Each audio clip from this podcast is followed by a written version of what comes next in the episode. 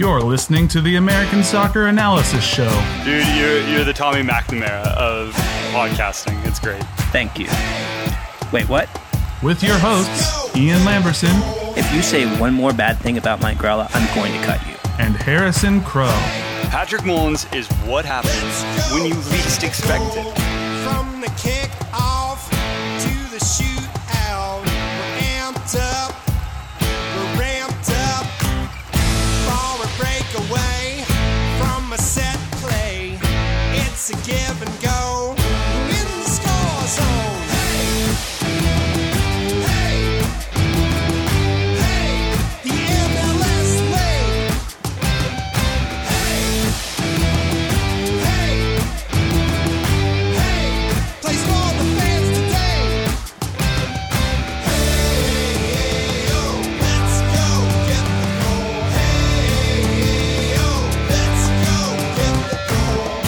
everybody, and yes, welcome to the American Soccer Analysis Show. I'm your host, Ian. With me today, Harrison High Life Crow and Kieran, the Kingmaker Doyle.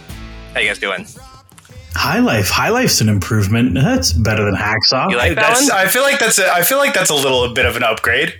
Yeah. What did we What did we say last week? That didn't work. Hacksaw. Hacksaw, no, yeah. that was like week one. Did I say like Hawkeye? I don't know. It's got to start with an H, is why I'm like always having a trouble. But uh, look, It- it- yeah, could be I High Life. Haw- could be and High Hawkeye. No, Hawkeye and Hawkeye was a baseball announcer. That's why it didn't work. Yeah, that's Yeah. right. Hacksaw. Hacksaw is what I called him. Yeah, Harrison Hacksaw Crow. No, yeah. High Life's pretty good. High Life is better. Harrison's kind of a high life guy, you know? No, I, I I don't. He's uh, the I don't champagne drink. of people.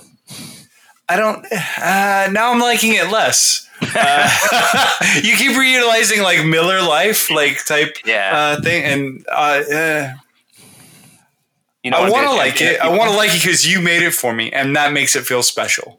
Wow, I feel like uh, I'm sure my niece feels when I thank her for her pictures of me. Like, oh, thank you. this very I- I- sad, terrible picture. I will say on on the NWSL pod, I was really tempted to call myself Kieran the Kingmaker Doyle. Kickmaker.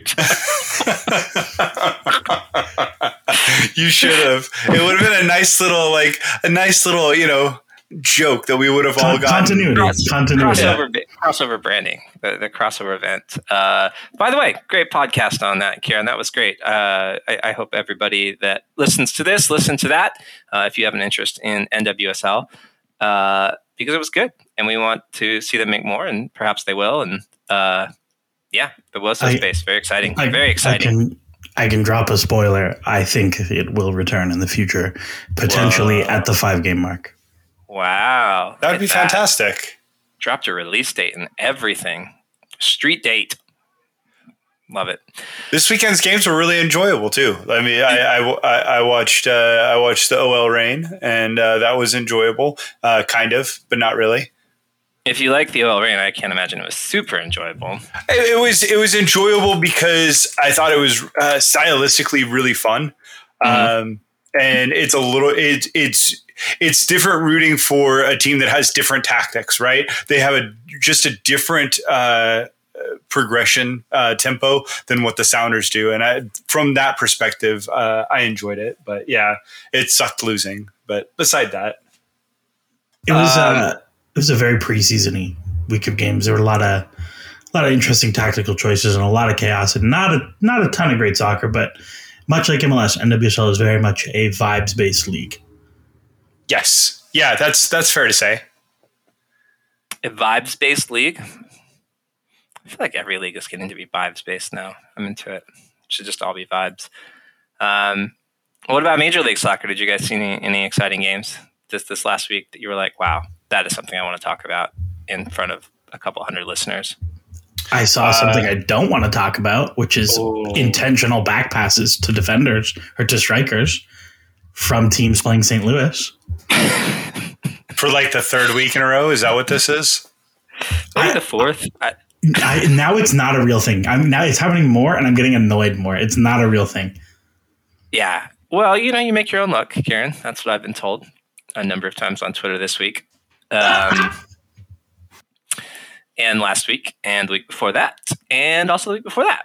So, uh, you know, I'm starting to wonder if maybe you do, in fact, make your own luck. And uh, Well, what you got to understand, what St. Louis is doing that no team does, is they're they're utilizing this tactic called a press. Have you? uh, Is this a new thing? Is this something that we haven't? uh, We've never seen it in MLS before, right? Brand new. It's brand Yeah. new. I heard they did it in like Turkey or something once. I don't know, but The it's Bundesliga now. defends no, that but, way. no, no, but Bundesliga two, only Bundesliga two, not Bundesliga one. Bundesliga Bundesliga two. You know, you on my water. listen, listen. Uh, we love St. Louis here. We're, we're, we root for them to continue uh, their uh, improbable form, um, and it would be kind of fun to see them handily win a game without being handed a goal by a defender, just so we can stop having this narrative discussion every single week. But uh, you don't see Joey Klauss complaining. I'll tell you that right now. Uh, Joey Klauss is. Um, I like that guy, guys. I really like him. You know, you know who has more expected goals than than Klauss? Uh, is it nobody? Probably Jordan Brandon Morris. Brandon Vasquez. Brandon Vasquez. Well, we'll get to Brandon Vasquez here in I just, a few minutes. just just kind of just sliding that in there. We're going to discuss that here doing today. that. Yeah. Um, yeah, I think it was a uh, a very. It was like it was it wasn't as like like the week before that was very chaotic, very just crazy with many goals and, and, and bangers. But we had some like bizarre results here, like Columbus. You know, um, we kind of said they weren't super great, and uh, they beat Atlanta, a team we would have said was pretty great. Uh, You know, yeah, but you know what we did say? We did What did we say say? get get that bum Cucho out and play Jacen right. Russell Rowe. That's what That's- Harrison and, and, and, and you know what happened? Jacen Russell Sell. Rowe played. Yeah. Well, there you go. But Doyle actually pointed it out. Uh, he's he's he was the first uh, he was the first uh, petitioner. Yeah. I just jumped on the bandwagon. I, I'm Maybe- in I'm in agreement. We're we're simpatico on this topic. Maybe Harrison's the kingmaker, I am not. No. making It's- Columbus the king. um, Yeah, the, the, uh, that was a surprising result, and uh, you know, obviously Atlanta was missing like six starters, but so was Columbus, and uh, yeah, uh, LA kind of did not really make us look too foolish, though. I think they kind of did about what we, yeah. they yeah, they were fine. They, they were they were fine. They were fine, like pretty comfortably on top against Portland and missing Jovic, missing Chicharito's hard. Portland Yeah. were like the vibes are bad. It's not a good scene over there in Portland. It hasn't been a good scene in Portland for several years. Um, the the vibes are like their best goalkeeper is like I'm fine, I can totally play, and isn't in the squad every week. And what do you then there's? And not only that, but it's not even that he said that I'm good, I'm good to play. It's that if you hear anything else, it's a lie. And ending Yeah. it, and ending it in that, that paragraph and ending it like that definitely puts like you might hear something different. So I always wonder about this with players that, that do this because it strikes me as odd because it feels like a lot of times coaches do this injury thing to kind of cover up some just like that dude's got a bad attitude or like you know he's got a personal problem I don't really want or he hasn't been very good and I don't want to come out and say that sort of thing. Um, but then sometimes they just take that cover and just like like this is the same thing with Geo, right? Like it was just like you, you got that injury cover and then they come out and go like, I'm not injured. What are you talking about? It's like, okay, well then why aren't you starting? Like that that's a question that needs to be answered. Uh, and it's usually usually doesn't favor the player. So I, I don't really know what you do with that. I don't really know what the, the stratagem there is from from uh, Ivacic, but um, you know they could probably use a better goalkeeper. Well, and and Bing, Bingham's injured now. Like he went down, and we got a player in that at the end of the game. So like maybe he comes back and plays, and they're like, oh, he's fine now. And to be fair, like there are certain circumstances where like there's a level of injury where if you're the best player on a team and I love you and I want you to play every game, you're not injured. Right. But if you're but if you're like a sub number 17, it's like, yeah, take the week off, whatever. Take- but Dude- like Ivacic dude, was listen, kind of the best player on that team last year. No, he was he was great and they gave him a huge extension. yeah. So like it, it actually doesn't make sense. Uh, can we talk about Brugman for a second because he's now tied for the leader in G plus, and he's fast becoming somebody that I think could honestly be an MVP candidate in this league. They'd have to be better. I, Yeah. I I back it, but they'd have to be like winning the league. Good, I think. What was the last MVP on a bad team? Ooh. Uh, You know, but, okay, okay, okay, okay. Hold up. LA Galaxy, we both said we we all said was a team that probably wasn't getting that wasn't going to get necessarily better in in terms of talent, but necessarily wasn't a bad team. They're a playoff team. They're still a Yeah. playoff team, right? For I sure, mean, for sure. potentially. I, I think so, but I don't think the only time we've ever seen a D mid get close, like actually pick up MVP votes, was Bradley with TFC in 2017. What about ja, what what about João Paulo? Did he get an MVP vote? Uh, I, I felt like he did. Am I wrong? Am I off? The, the, Yeah, the last it's MVP vote. It's, it's, it's possible, but the last D mid that I remember getting like actual buzz was Bradley in 2017 because he was like crazy. He was like one of the league leaders in G plus. He destroyed all the passing metrics. He played almost every minute, and TFC set the mm-hmm. points record. Aside from that, I feel, I feel like there's enough. Like right now, I look at him it's like Almada Almada's going to win the MVP no matter what happens with Atlanta because. Yeah, he's just got the narrative on his side, unless Yes. he leaves in the summer.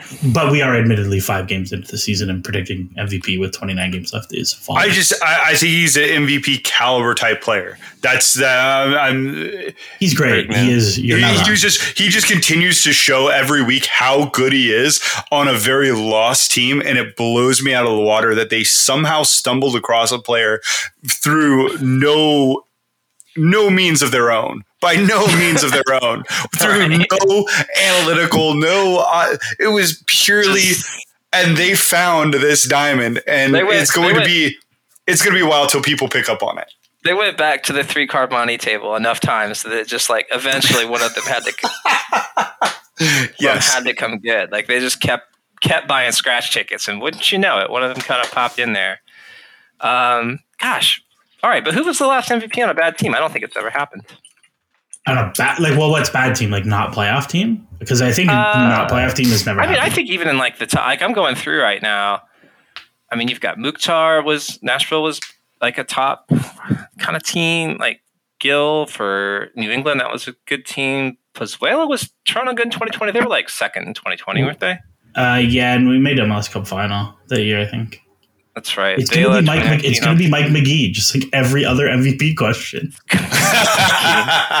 Dia, Giovinco, Keane, Magee, Wondolowski, Rosario. I mean, we're back into like 2010 here, and I, I'm going to stop counting. At that yeah point. surely some of these teams were not that good Yeah, they have to be. You know, like Amado Guevara. You know, right? Uh, that's a throwback wow Um, Taylor Twellman. I don't know. That team was pretty good actually.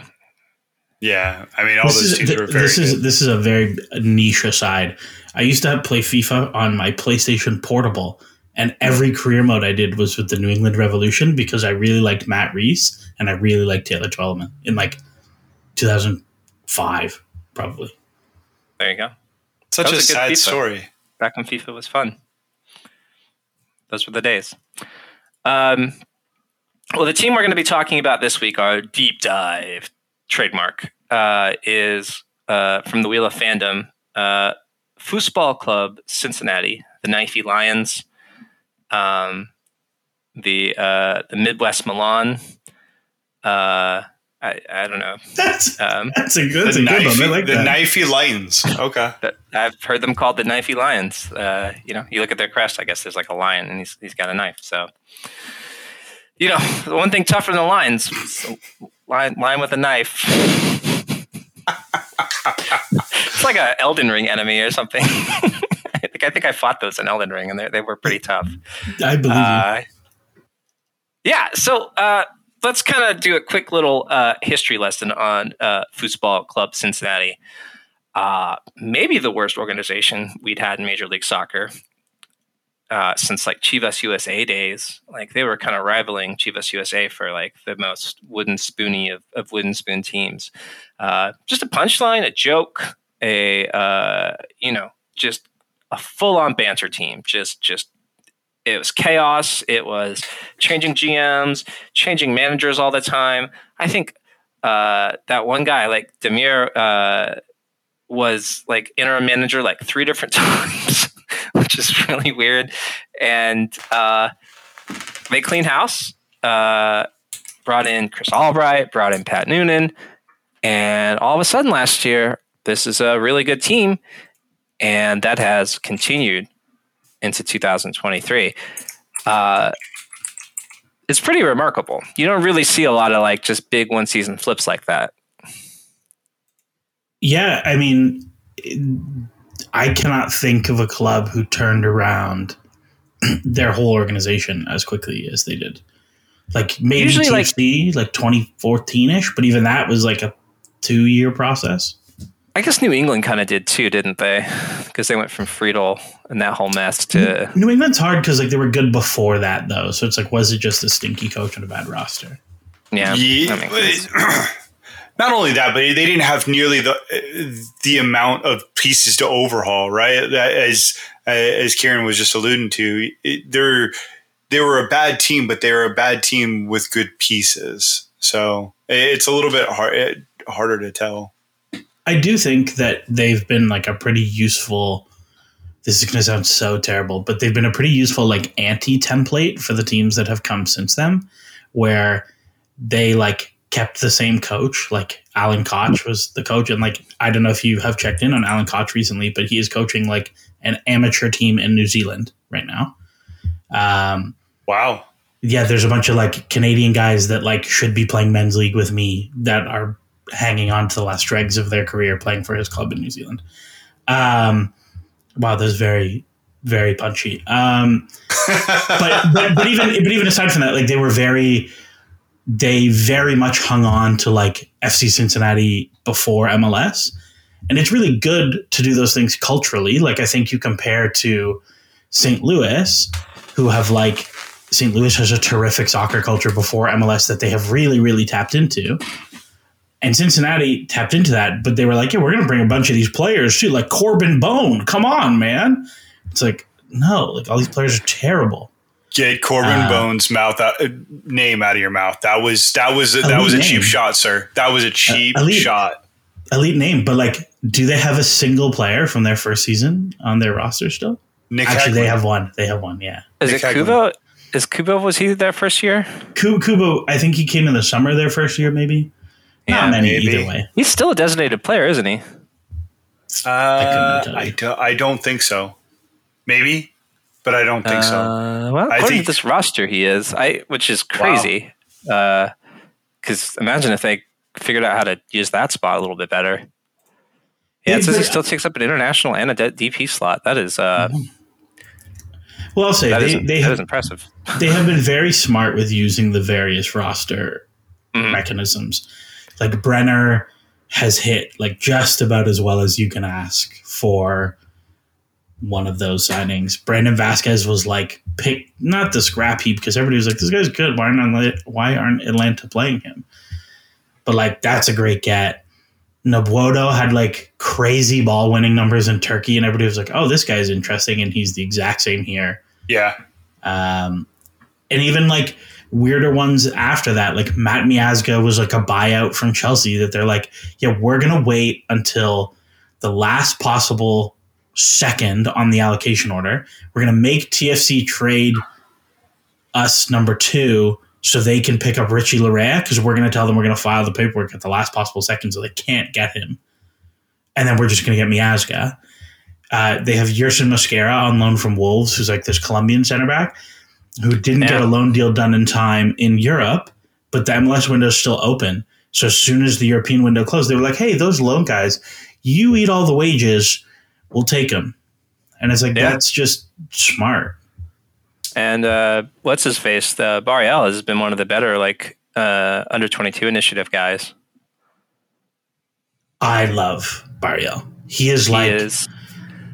he he really fun. went. He I went from believe the technical nothing. term is that, that he he can ball. Oh, for sure. But he kind of went from a guy that could just ball to with really no discernible like mission on the field, right? He wasn't uh, he's not necessarily a guy that's going to put in that last pass before goal, but he's also not a guy that's going to score you goals. So trying to like figure out where to put him out in the attacking third was difficult. And that transition to the left wing back has been such a great gamble for them. he he those are some of my favorite players to find are like the guy who isn't in the right role for him and it's like okay you might like you tweak to a back three, and it's like this winger who doesn't score goals and like maybe isn't the best defensively. Now he's a wing back. Like, uh, there's I don't know TFC have done this with like twelve guys in a row at left wing back, but there's there's so much there's so much fun when you find those players, and I Mhm. think like them playing in a three in the way they play is so smart for the talent they have. And it's so there aren't many teams in MLS who play like them at all. Like the number of teams who play a three now is going down, even though for a while it looked like everyone was going to start playing three. But like they have a, a proper like old school strike duo. Like it's bring me back to like York and Cole from Manchester United in 1997. Like Mm. you have the big guy who's going to rustle everyone's jimmies, and then you have the smaller guy who's fast. But the big guy is also really fast, so you can play in transition all the time. And then you have like the really, really fun 10 who's going to knit things together and play everything behind them. They're just like, and Barreal is like always the third runner, which is, we talked about this with the Galaxy, but when you play a three, it is crucially important that you have to have a third runner to join the attacking group. And sometimes that's a wing back. In this case, it's Barreal, but it's very hard to do that. And so they have done a very good job getting that out of him. I wish more teams played with two strikers still. It's fun to watch. Like TFC under Altidore and Giovinco was like the most fun. It was the most fun to watch, even if it's like suboptimal because you don't have width. Who cares? Like Yeah. two strikers are fun. It's they're so close together, and if you have two good ones who play well together, it is super fun to watch. Oba and Clint. Yeah, There you go. Yeah, and you think about like that was it, it brings about that whole like fun bit of like imagining strike partnerships like in your head together. And now like no one really does that because they don't they don't really exist. And you also kind of lost that shadow striker role a lot too, which we kind of harped on a little bit back in we talked about the Galaxy and trying to find Efrain Alvarez as a position. Um, but yeah, it, it, it's it. Cole and York. That's a that's a good throwback. That's a I can kind of see where you're coming from on that one though. Um, I think uh, I don't know. Eh, what what do you think has like changed with Brenner kind of going from this guy that seemed like oh I don't know uh, he mm, and he didn't really seem to want to be here and like he didn't really seem to like fit anywhere and he he wasn't producing much and then now you look at this guy and it's like this is an elite MLS striker like was this a tactics thing? Did he just get mature? Like like what do you think happened there?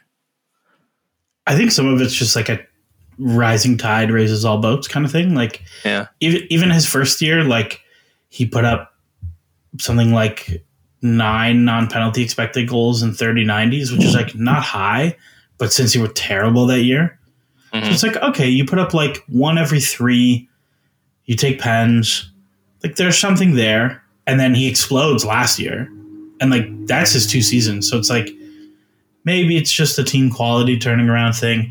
I think I've been quite impressed that they have managed to keep him reasonably focused after his deadline day move collapsed. I Mhm. think that's I think that's kind of a thing that's very unique to the feeder leagues where like if MLS is a feeder league selling up generally, it's very very difficult I think to be like I know you really want to go now and I know it almost got done but like hang tight, kill it till the summer and the move will come then Yeah. or hang tight, kill it till December, and the move will come then. So this brings about an awkward question for Cincinnati. I, you know, Brenner obviously is going to be on teams' radars for this summer. Vasquez is obviously going to be on radars, you know, teams' radars for this summer. Uh, I could see a, world in which both those players are moved on. Um, you know, and then like that, that's hard to replace. Uh, to try to find two guys that can kind of be that those two archetypes again, like with that kind of quality. Yeah, but do they need to find two? I think that's the question, right? With the way that Acosta plays, he could definitely play underneath, and they could shift that roster a little bit to be a little something different. I think that that's one of the things that uh, Kieran already touched on is that they're they play excellent for the roster they have now, and they they have their tactics designed what they have. You know, you have Sergio Santos on the bench, which let's just pause and just say what an amazing stroke of luck that was to get him from Philadelphia and then get mm-hmm. him locked up for you know the conceivable future. That is their plan B right there is Sergio Santos. And mm. Luciano Acosta is 28 years old. 28 years old. Both of those guys are in their late 20s. They're going to be around and really good for another couple years. That's that's that's plan B right there. That and that's that's if you don't have somebody come sailing in for for your prize attackers right now. That's plan B. That's a pretty good plan B, personally. And I think you just shift your your tactics just a little bit. Um, I think you can still get the majority of this team to function the way it should, um, and still be a high octane, octane you know. Uh, I guess Red Bull esque type, uh, you know, high pressing, high functioning, you know, team. I don't know. I I, th- I think if one of the two strikers goes, I think that's a pretty hard cap on your ceiling. What'll be interesting to me is where they are when the summer window opens, because I think we've seen with like Atlanta did this where like Almiron could have gone in the summer and didn't. Like he waited until the season was over, they won MLS Cup, and then he left. So I wonder if if like right now they're second in the East, if like July 1st, Cincinnati are top of the league, top of the East by four points, and they've got the best goal difference, and Brenner and Brandon Vasquez have 20 goals between them. Do they, like, are they amenable to be like, hey, we'll take a haircut on the fee, like, instead of selling you for 25 million combined or whatever? We'll we'll take a little bit of a hit, and if you want to go in January, you can go in January. But let's go win, let's go win the league. So that I think is interesting to me. We I was talking to our friend Nate Gilman, uh, who is a terrific follow. I think his Twitter's NR Gilman, if that's Correct, wrong. I yep. apologize. Yep, yep, yep. But great person to talk to. And he was saying that it's it's so great to watch those two play together. But when those two aren't cooking and, and when Acosta isn't cooking, like there's a little bit of concern from kind of the rest of the team to make things happen. If you don't have two or three excellent, excellent players up top, is there enough ball progression to get the ball forward? Is there enough juice to create things without that that hub up top? I do think like Harrison's. I mean, like it, I did forget about Santos entirely. Like that, that's a great guy to have. You know, kind of on the bench to be sure. Um, you know, and I think. Do you think Acosta? I mean, I think he's probably at this point an MLS lifer.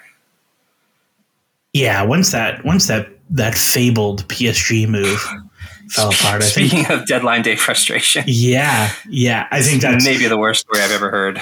Yeah, and I think that's that's yeah. I would I would expect he's he's there. However, Cincy have done a pretty good job like finding targets. Like I would be shocked if whatever if July first came and Brenner was like, no, I'm out. Like Brandon Vasquez, I think will stay. Like I don't think he quite has the Euro interest yet, where like Brenner very much does. Um, Yeah, That's probably I- true. yeah, like and I mean, especially because Vasquez One's, like one's Brazilian and one's American. Like, there you yeah, go. and and Vasquez hasn't really been called into the national team with any real, like, not a lot.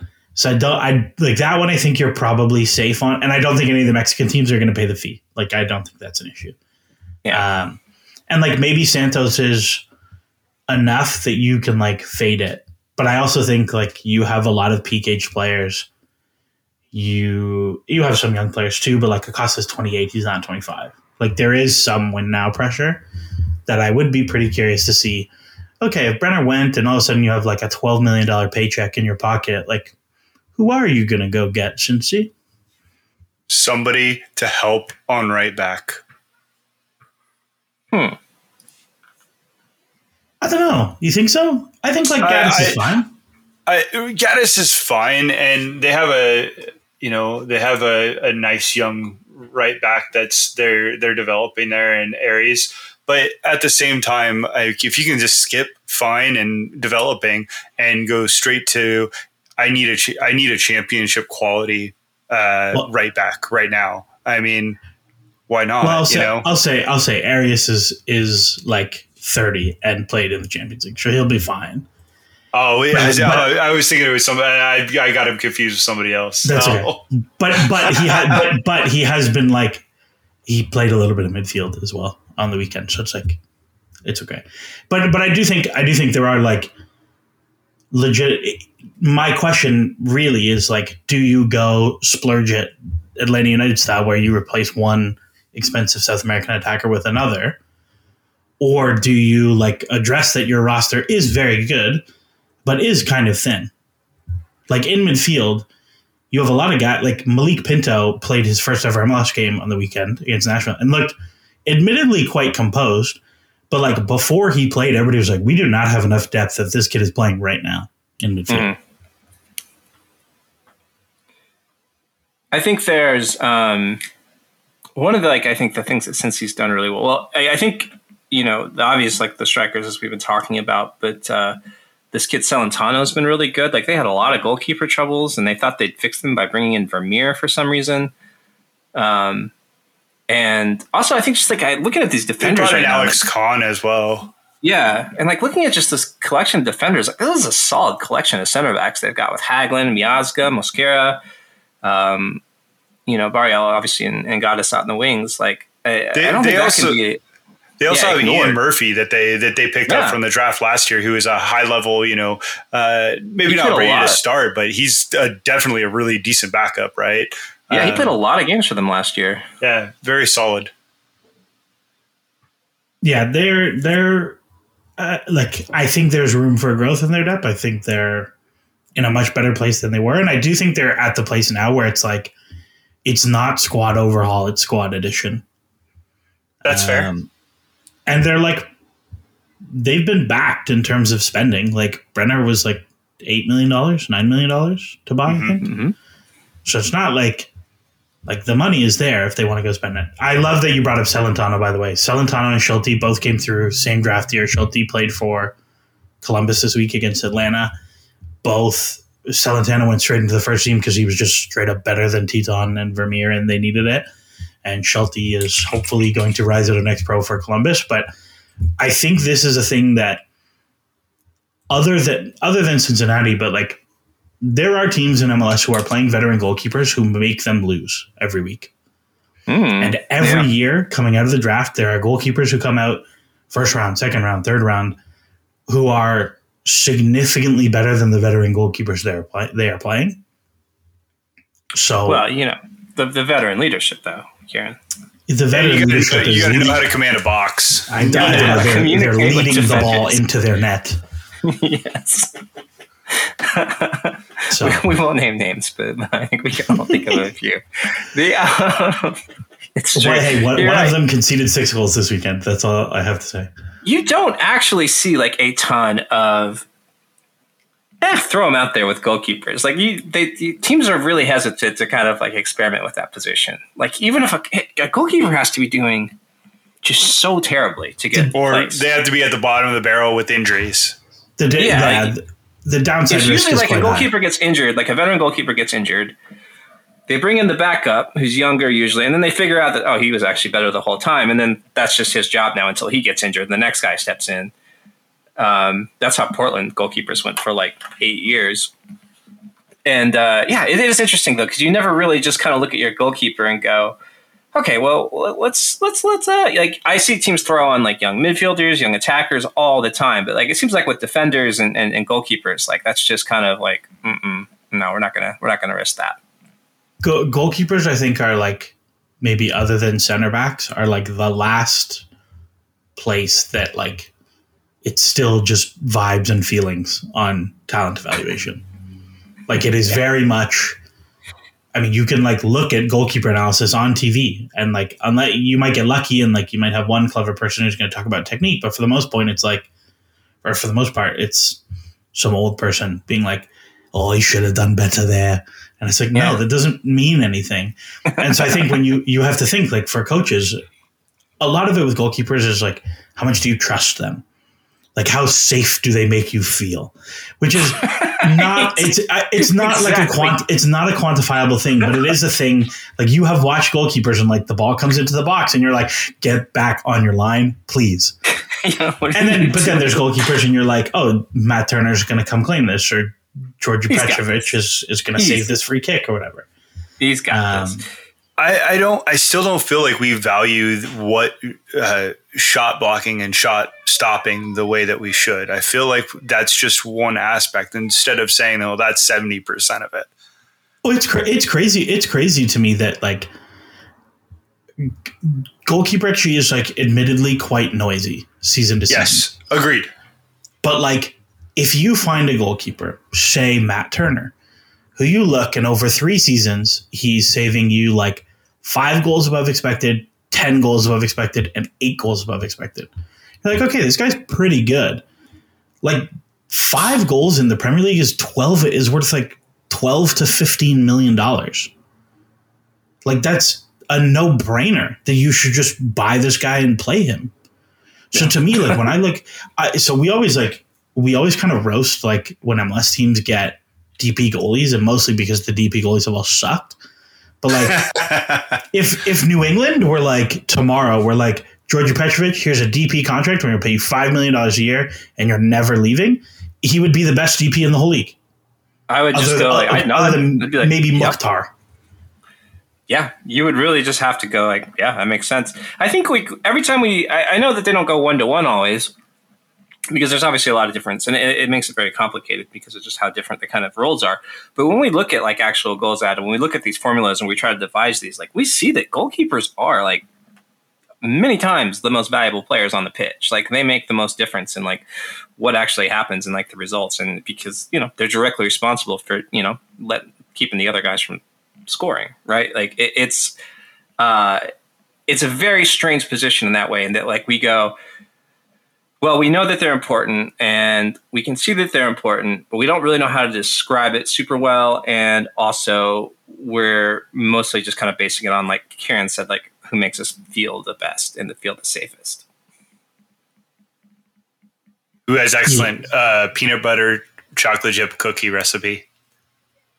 There you go, comfort, the comfort of it.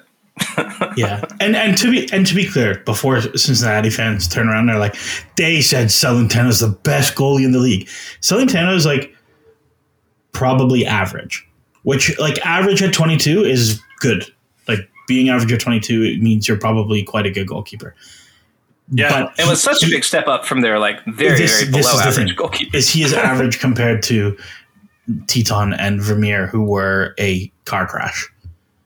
Well, and that's that's almost identical to like what we talked about last week with LA Galaxy, right? If you just put an average goalkeeper in there i i between the pipes, like how much better are they as a team, right? They probably get substantially better just because you're not letting loose maybe one or two extra goals over the course of you know three or four games. Yeah, I have to concur with that. Um, so, what about prediction wise? Like, where do you see this FC Cincinnati team kind of finishing out this year? Like, they're off to a great start. Um, you know, you look at their um, look at their xGD. You know, they're they're kind of in the top half here. They're getting results. You know, they played Seattle really well. Um, is this a team that you really think is going to be like in that spot, like you were talking about, Kieran, like top of the table, like let's play for this championship? If Brenner and Vazquez stay, and as long as Acosta doesn't get hurt, like as long as that triangle is able to play two thirds of the available minutes, I'll say seventy percent. I think they are a legitimate competitor for the Shield. Maybe not the Shield because I don't know if Seattle, like I don't know if Seattle LAFC run away with it on that side, but I think they're certainly a legitimate competitor to win the East. Or, or St. Louis, apparently. No. Um, but I but I think they're I think they're there or thereabouts as like one of the best teams in the league. If we're talking about kind of the inner circle of like they could win a MLS Cup if whatever. Like yeah, if you said Cincinnati won a MLS Cup, I would not be surprised. I again I have like some minor concerns about the depth in midfield specifically. That's I think they are still like I don't think it's a foregone conclusion that they keep the roster together through the whole season, but I also think there's the chance they add talent in the summer to push them even further along to being a favorite. So I, if I was a Cincinnati fan, would be chuffed with how this season is going. Uh, a friend of mine from England has like randomly adopted them as his MLS team this year. Um, kind of like halfway through last year, actually, but they're his team now. And so you'll just see like random tweets at one o'clock in the morning from him being like, "Oh, Nwobodo's so good." So it's quite funny. But I think he is enjoying himself, and I think Cincinnati fans are enjoying themselves. You look at, um, you know, a guy we've kind of barely touched on. Um, I think compared to like his actual um, output is is Acosta, and like what a incredible pickup that was. Like if you look at XG plus XA like totals, just flat totals over the last three seasons, like only Mukhtar and Castellanos and Gazdag are above him. Like he's been so so important to that team. Um, and I don't really know what happens like if he does get injured. Like like it, it it's hard. Obviously, you're not going to be able to replace him like precisely because you know it's really hard to get that good. But like, is there another like kind of cam guy on that team? Uh, that does what he does. I don't think so. Like I don't. like- I they have other midfield bodies who are interesting. Yeah, Um, and like maybe if he goes down, you play Brenner, Vazquez, and Sergio Santos together. yeah. Like you play do, like, Santos and Brenner 3-3. off of Vazquez or something like Yeah. that. But I think That like in defense, not defense, because it's a hypothetical situation. Acosta has been like remarkably durable over his MLS career. Like Yeah. at DC, he he played 24 90s, 27 90s, 31 90s, 24 90s before being sold.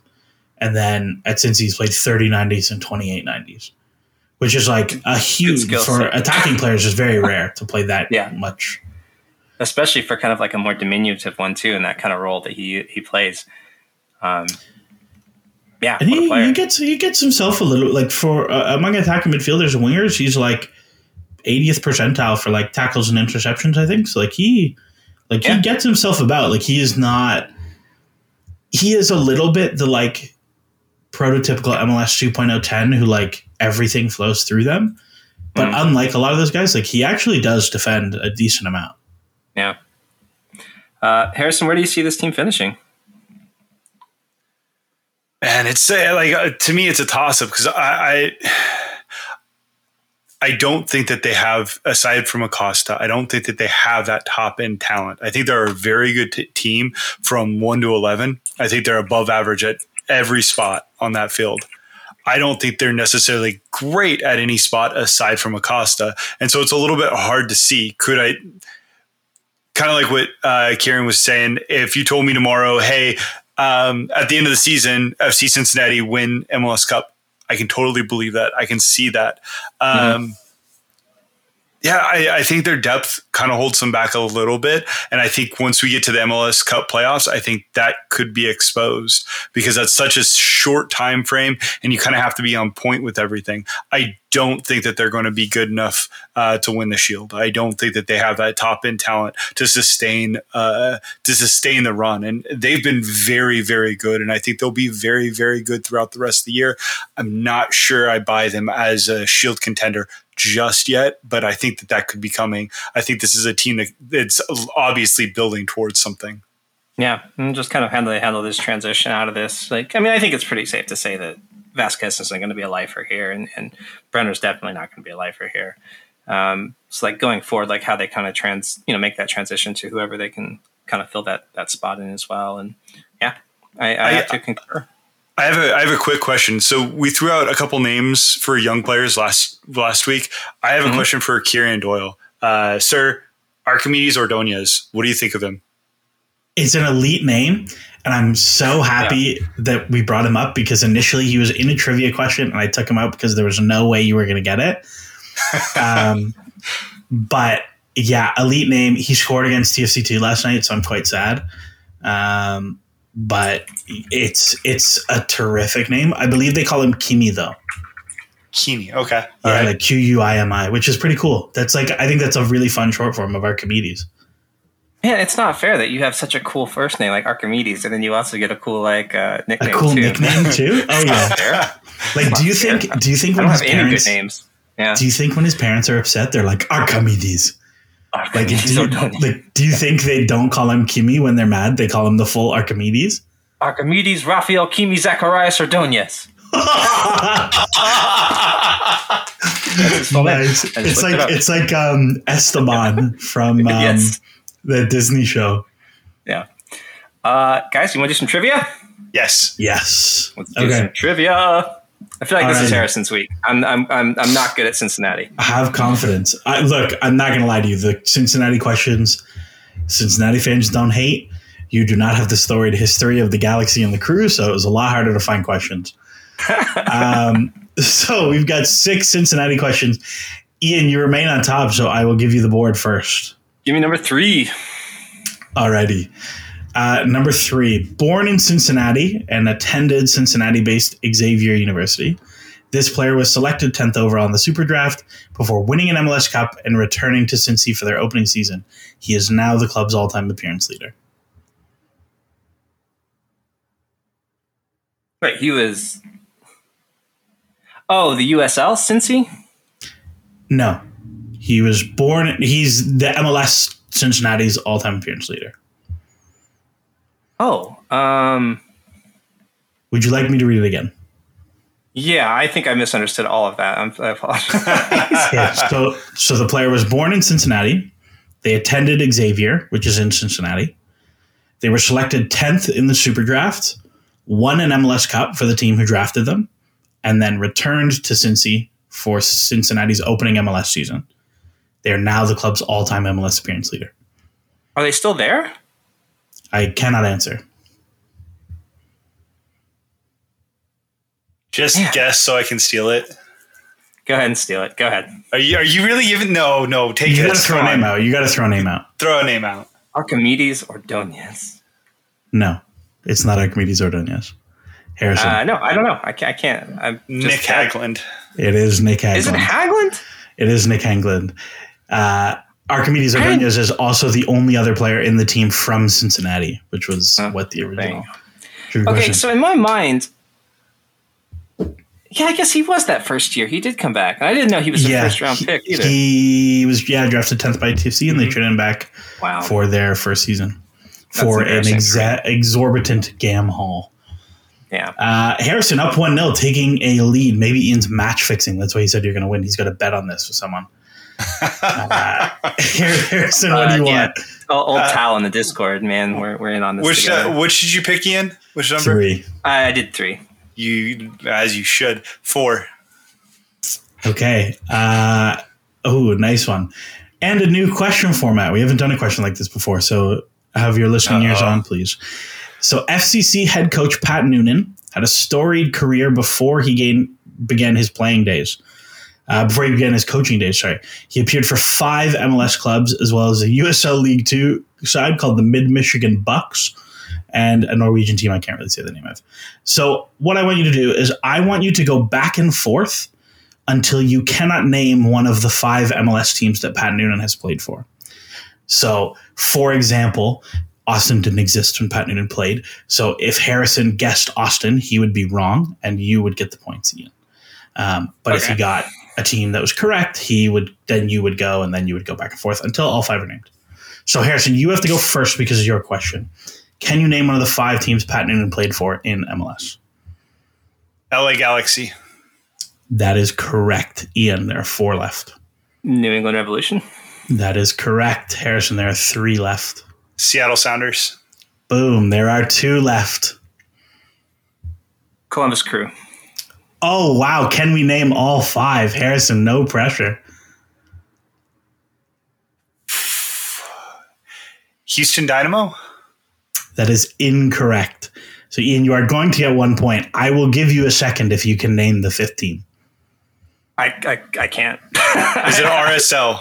No, it was the Colorado didn't so. Rapids. Colorado Rapids. Okay. Oh. Yeah, he played one season for them. wow. Wow, well done. Already, well, pulled it back one to one. Ian, you are up Number, what did Harrison say? four. Four. I was going to, okay, I'll do number one. number one. Okay. Uh, Cincinnati's scouting network has spread far and wide across the globe since their inception with an interesting cast of international players. How many current nations as per their FB ref listed nationalities, the little flag next to their name, are represented on the current FCC roster. So this is our over under question. Harrison, I need you to set the line in their squad of whatever, 25 players. How many different nations are there? 10. You know, you taking the over or the under?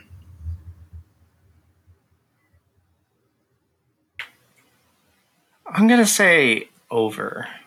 Yeah. And you would be correct to take the over. It is 12. I was going to set it at 12. Ah. If you had That would have been a great well. line. That would have been a great line. Yeah. Uh, I stole this question from Cincinnati. I did not know this.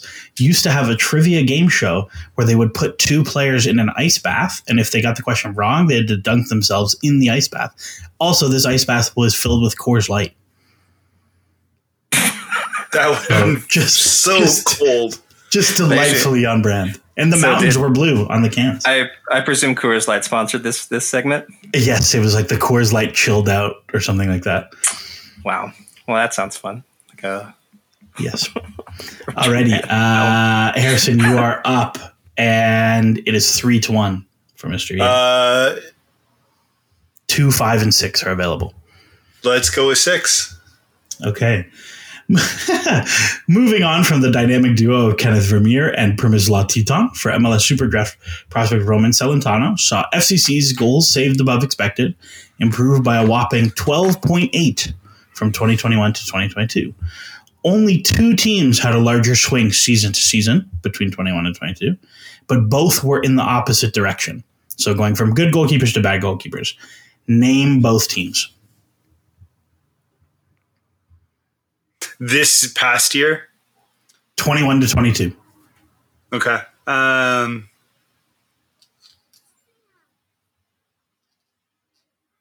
goodness gracious. It's a tough one. It is. Uh, just kind of like working through it. I can. Uh, give us your thinking. Give us your thinking out loud. So Let's hear it. uh, uh, initially, I was thinking maybe the Sounders might be there because Stefan Frei was injured so much, but I don't think they were that bad. Um, that were that good and went to that bad. Colorado, no. RSL, Houston. LAFC, no. I think they generally stayed about right where they're at. It has to be on the East Coast. Has to be somebody I'm not thinking of. Uh, is it Toronto? you have two teams to guess, and then I'll tell you if any of them. are Okay. All right. Fair enough. Uh, I, I will. I will guess uh, Toronto and Columbus. Neither of those are correct. Ian, would you like to steal for one point apiece? Sure, I have no idea. Uh, but I will guess Minnesota Oh, that's a good guess. That is not and correct. Montreal. that is also not correct.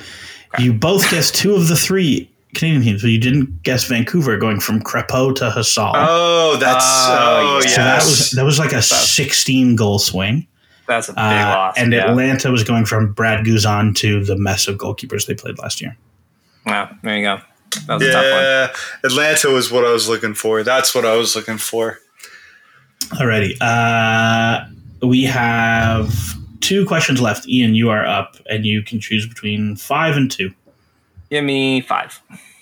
Alrighty. Five players registered the same or more tackles attempted as elite ball winner Obinna, Nobu- Obinna Nwobodo in 2022, despite him only appearing in 22 90s. Name any two of the five. As many tackles. Yeah, so he had, I think, 88 tackles in the whole season. Uh, n- only five players had, one player had the same, and four had more. Name any of those five. Okay, one of them is going to be um, Yeimar. Yeimar is close, but is not one of them. But I will allow you Okay. your second guess. Okay, this is going to be one of those really wild ones, right? Like, um, I, I'll say one of them is wild, but I think the other four are gettable. okay, I'm going to say Michael Bradley. No, he does not defend anymore, unfortunately. Okay, I can remember. if he's still, no. I, He know, he does one lot, thing though. like He yeah, play a I lot. just I don't know. In my head, I was just like he. I thought he just spammed a lot of like weird tackles, but yeah, no. Harrison, you're up. I feel like Diego Chara would be one person I Um, would guess. Is- Um, Okay. Is that not? It, It is not. It is not one, but it is a good guess. You're on the right track. um, Ilie Sanchez doesn't tackle, but they have someone that does. Why can I not think of his name? He's really good. He was probably one of the best midfielders all of last year. That player. Um, I give up. This is not. th- th- This is hard. This is a lot harder. I have not thought about. This is a hard. central- This is a hard day of, of trivia. I'm not gonna lie to you. it's it's just it's trying to think about who all would who all defended really well. I shouldn't say defended really well, but won a lot of a lot of a lot of Defended a, tackles. defended a lot is the maybe the better cue. yeah, there you go. The, the Yeah. league leader in tackles was Chicago center back Federico Navarro, who I didn't I- even know. That's I wouldn't have that's that. actually Can that that Can I tracks have, for an, me. Can I have one more guess? I, it doesn't have Sure. to count for a point. Yes. I want to just uh, Gregor. Yes, he is one of them. Oh, the why didn't oh, that's your boy. Yeah. So My Greg, boy, I yeah. that, man. so Gregor is one of them. Um, Claudio Bravo from Portland. Claudio Bravo. Oh, Um, Wow. Yeah, I John would never- Tolkin from the Red Bull. Yeah, makes uh, and Oh, Diego and Diego Palacios from LAFC. So lots of like There- pressy, pressy fullbacks is yeah. and DMs is kind of the theme on that one. Okay, tough, Navarro. tough, tough day for trivia. But Harrison, we go into the last question. Only two. down three one. Let's do it. You have a chance. It's a it's a three point question, one point per answer, so you can run away with a win here. Um, as an aside, I did a podcast with Jamin before TFC played San Jose, and he said that I am rigging the questions to make it so that the last question can make it as a tie, and I promise you I am not. Just always works out that way. I that's just Um, like that's just great trauma. Like, of course so- you should do it. I, Brandon Vazquez and Brenner were the joint top scorers for FCC in 2022 with 18 goals apiece. A huge improvement on previous seasons where no top scorer had more than eight goals. I want you to name each of those top scorers. I'm going to give you the goal totals, but I need the players. So 2021 top score was eight. 2020 top score was three. So a shorted season, shortened season. Keep that in mind. Oh, no. In 2019, the top score was seven. Oh God! All right, all right. Uh, this is this is doable, right? This is doable. Um, with We have- seven. We have named two of the three players on the podcast today. We have spoken about them. Pat Noonan. so, wait, what, what she, what, where do we want to start You first? You you want to start? even- I, I won't even make you be specific about the years. You can just say the player. All right. How about uh, it was? Here's a little help. It, it was not Nick Hagglund. Um, I'll, I'll give you that one. Nick Hagglund was never the top scorer. No. all right. So I know Kenny Saief left early. They never scored. wow, we are, Uh, we are, going to go down the rabbit hole of some terrible players right now. Kenny Saief wasn't terrible. I will argue forever he was mis he was misused.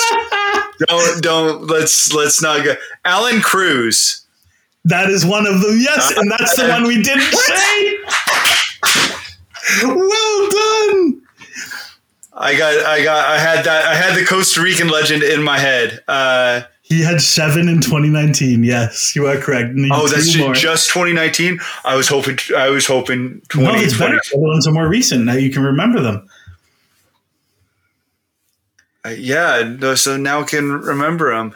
Um, was Kubo with Kubo? Is one of them Kubo? Kubo was one of them as well. Yes, There's two. He had three Wait, goals hold in on. the 20. He, Hold on. How many goals would Kubo have scored been a leading scorer? he scored three. in Come on. 2020. Three in Harrison and, and, and, I, and Ian, I don't think it was a tie. I don't even think he tied with somebody else. Nobody scored. That's the most pathetic stat I've ever heard. Three goals. And he got it. Harrison got it. I'm infuriated. I was just trying to think of like what names have we mentioned that are obscure enough for it to. All right, Harrison, go go for the win, big man. Who scored eight goals in 2021? Oh no! Oh no! This is where I choke it at the finish line. I feel like I'm going to give this off to uh, to Ian. Uh,